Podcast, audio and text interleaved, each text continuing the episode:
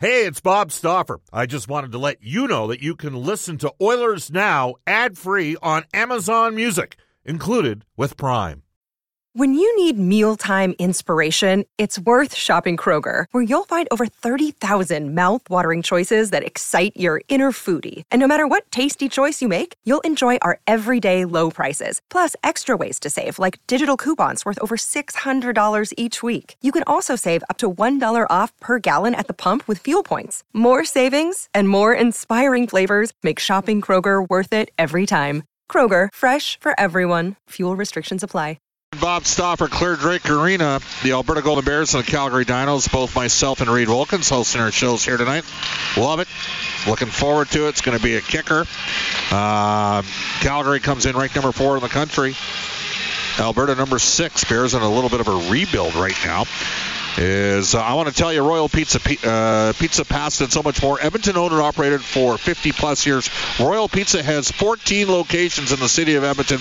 They got one in Red Deer, 5 in Calgary, 1 in Regina, 1 in Saskatoon.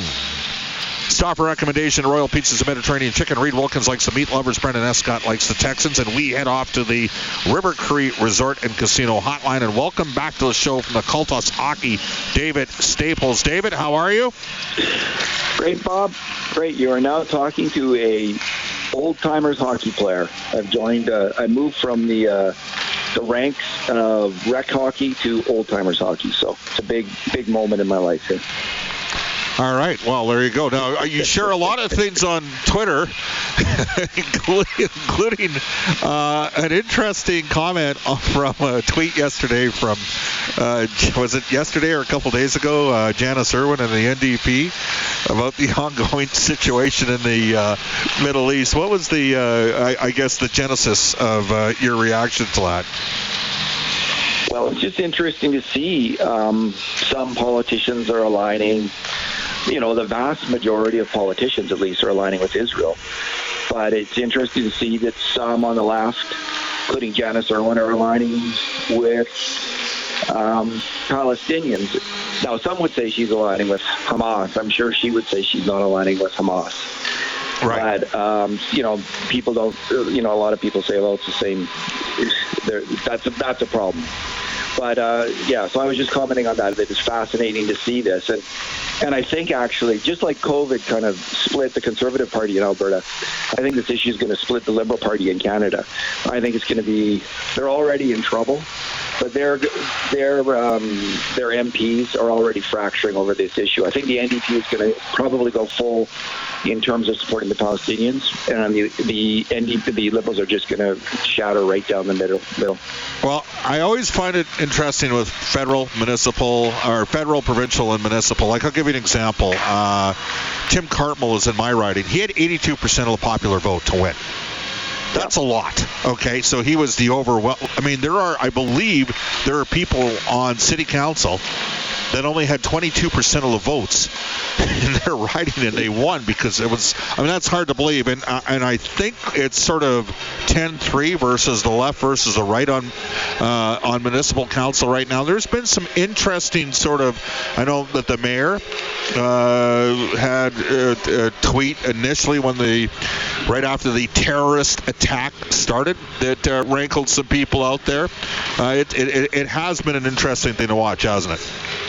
Yeah, he, the mayor, upset a lot of people. I think at the time he was kind of suggesting there had been, you know, illegal attacks on both sides when Israel had not.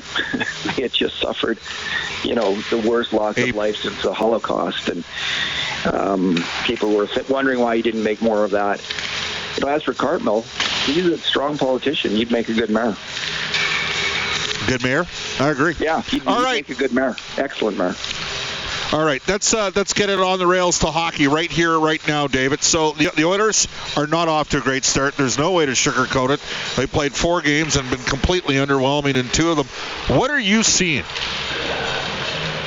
Bob, they look slow to me. This is the only concern I have. They look slow, and you know they haven't. The last few players they've added to the lineup DeHarney and Ernie, Adam Ernie, are slow players. Now, they might offer. I'm not saying that they shouldn't be in the lineup, but just overall, the team looks like it's getting outskated as much as anything else. You know, what I'd like to see is, I think they've got some fast players like Holloway, Foegele, McLeod. And I think the key to the Oilers is giving those players more ice time and moving them up the lineup. Maybe not all at once. Not all at once, obviously. They've got some fast players at the top of the lineup. But go with the fast guys at the top of the lineup. And I think McDavid will thrive. Connor Brown and Evander Kane are both struggling right now. They're two veteran players, both coming off major injuries last year. And it's going to take Connor Brown some time, I think, to fully get back up to speed. And are you surprised a bit with Kane? I'm a little bit surprised with Kane, I got to tell you. He'd be the first. I know Evander. He'd be the first to tell you he hasn't been effective enough. I just wonder. Bob, I fear that severe injury to his arm has taken away a significant amount of his dexterity with the puck. His ability in tight to make quick stick handling moves, puck protect moves, passes. And I don't know if that's ever going to come back. And I still think he can be a very effective player in a different kind of role. But I'm just starting to wonder, is that role in the top six? He could be a heck of a performer for the Oilers, doing different things, including playing that intimidating brand of hockey. The effort's there with him. He's hitting. He's working. But can he make those plays at a high level with Connor McDavid? I think, honestly, I think right now, based on merits of play, Dylan Holloway has earned that chance to get some time with Connor McDavid. So is Warren Foegele. I mean, he was already moved up the lineup. So I think this is just a matter of sorting out how this team can win. And I think they have the ingredients to win.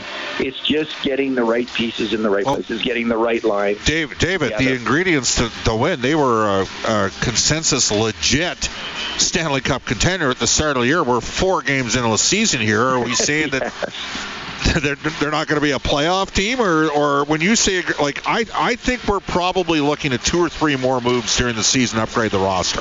I could see 2 players added to the bottom 6, not necessarily on the 4th line, okay, at some point. So... I think they have a fairly obvious trade to make, Bob. If Philip Broberg turns out, they've got 2 veteran defensemen in Brett Kulak and Cody Ceci, who are good hockey players.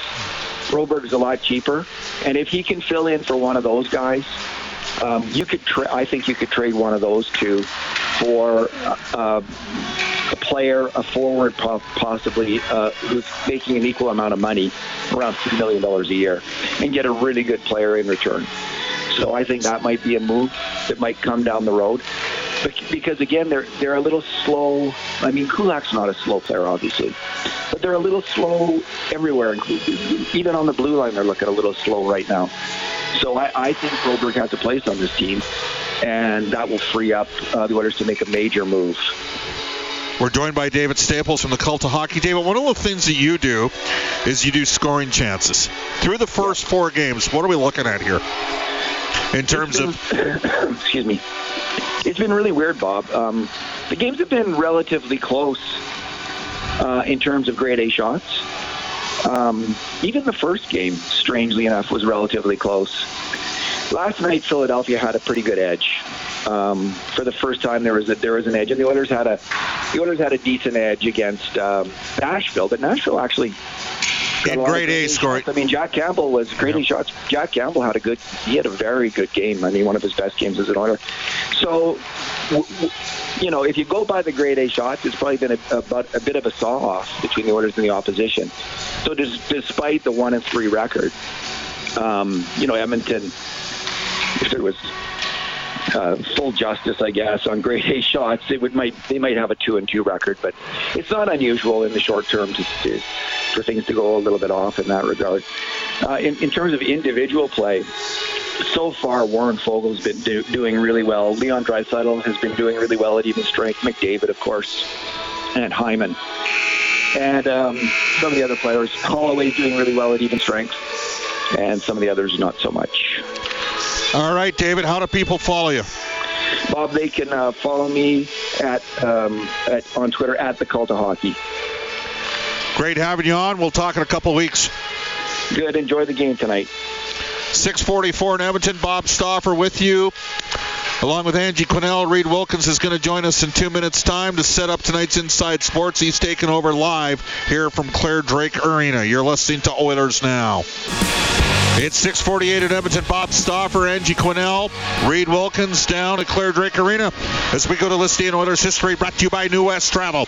Join the 3-night Montreal road trip private suite. Oilers and the Habs. Reach out to newwesttravel.com. 1 year ago today, Connor McDavid scored once, added 3 assists. The Edmonton Oilers beat the Carolina Hurricanes 6-4. Of course, we'll have our City Ford Face-Off show tomorrow at 6:35 with Reed Wilkins live from Studio 99. Puck Drop with Jack Michaels, myself, Robin, Reed, and Brendan.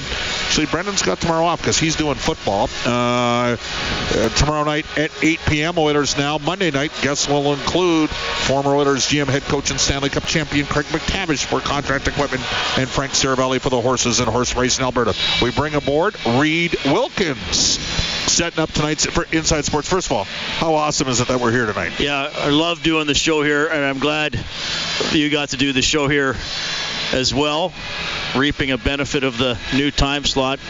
I've done probably averaged a show a year from Claire. Well, I guess we had the pandemic for a couple of years, but I was here last year for a playoff game. I think the first playoff game against UBC, which they lost, wound up losing. Well, if they lose tonight, you're not doing a show here again. So. Yeah, that'll be the I don't know what the whammy for that, I guess. But I love doing it here, and I mean this is such a great place to watch hockey. Like, I feel we could reach out and touch the center ice dot. Yes. And regardless of where you sit, you're going to have a great view of something. I have sat down low to the glass in the corners, and yeah, it's a little tough for the far end, but when they're right in front of you, it's pretty awesome, especially if you can get the end. The Bears are attacking twice because often they have the puck a lot, though tonight might be a little bit more of a challenge. Calgary is actually 6-0 in the season. They're ranked number 4 in the country, and the Bears are ranked number 6 in the country. Quick out-of-town update, Golden Bears football. Manitoba scored on the opening possession. Alberta now leads 12-7. That is in the second quarter. The Bears are 5-1. Manitoba's 3-3. The Golden Bears hockey team 3-2-1. And Calgary Dinos are 6-0 in hockey. Alberta had a bad opening weekend. We had Ian Herbers on for Conlon Motorsports at 6:05. He said it's been a bad start for Edmonton teams against Vancouver in hockey this year.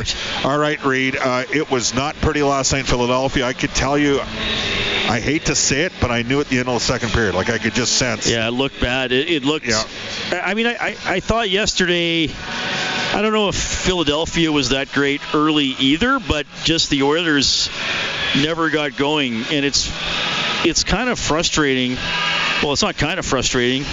It is frustrating. Calgary's 5-1. Calgary did have the regular season win streak dating back to last year snapped. I just want to double check that. Oh. They did have a loss. I'm confused by that. Okay, well, There we go. They had the wrong record in the top 10 this week for U Sports. Well, imagine that. U Sports making an error in a publication. They couldn't sell a party to a liquor store. Anyways, I digress. But they just, and I heard you and Frank talking about it, and it's just kind of maddening because we know the Oilers are better than that. Yes. We've seen them do it, and to have efforts that were that flat, I mean, they just look vacant is a word I use. It's like, who are these guys? Yeah. Twice in 4 games. Are you concerned? I'm a little bit concerned because, again, we've seen it twice in 4 games. And I know they can play better, and they will play better. What worries me, now last year they started 3-3, and then they were 10-10 after 20 games, which is not a good first quarter of the season and is not a playoff pace. Let's not forget they were 21-18-3 at the 42-game mark. True, but they got it going, and there's still a lot of time this year. I guess what I would be worried about is, okay, what if you hit 10 games and they're 3-7?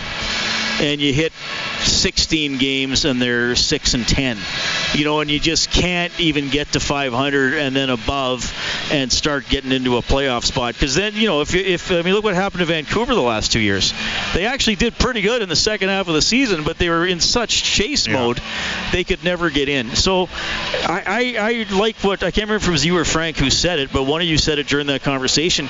You still got to find a way to have a chip on your shoulder. Yeah. I mean, hockey is a game of emotion. Too easy and then channeling that into some kind of work ethic and a little bit of edge and a little bit of persistence. I mean, I know the goals against last night, and Rob and I talked about it, and Rob's criticism is they're making the same type of errors that cost them last season. And I get that frustration, and that's going to be a hang-up or something they're going to be criticized about. But there was no offensive thrust. There was none. I think they had one open chance in front of the net, and they scored on it. I get going to Connor McDavid and Leon Draisaitl for a period or two, okay? But I sensed last night that those guys were out of juice, believe it or not, in the third. You know, they've gone a lot. I think they got to find a way, and they got to get Kane going, and they got to get Brown going. Even McLeod's been a little, and he's coming off. Hey, you got three guys coming off of injuries in one form or another. But I think they've got to open up. They've included Foegele into the mix here. Hyman's playing well. They got to get more guys going, Reed.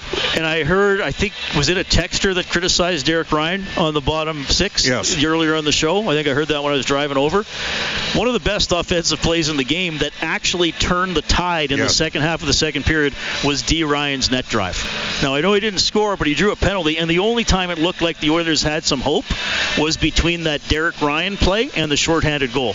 So, I get it. I mean, people are going to pick out whoever they want or criticize whoever they want, but Derek Ryan actually probably made one of the top two or three most positive offensive plays for Edmonton last night. So you need to see a little bit more of that determination and gusto from some of the other players up front, because there was never. I mean, they were a football team that never got into the red zone. Yeah. That was the Oilers last night. Yeah, it was a rough night.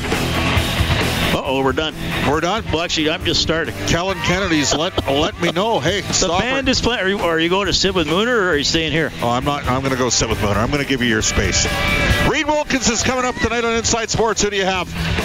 Kelly Rudy. Dave Campbell's going to check in from Winnipeg, and I'm going to get, I think, Alonzo Tapia Ruiz, one of the Golden Bears, who's not playing tonight. There you have it. We'll be back on Monday. We will be in Minnesota. Guests will include Craig McTavish, Frank Cervelli, and Colin Chalk. Reed Wilkins has Inside Sports up next. We'll head off to a global news weather traffic update. Thank you very much to Angie Quinnell and Kellen Kennedy. So long for now from everybody from Oilers Now.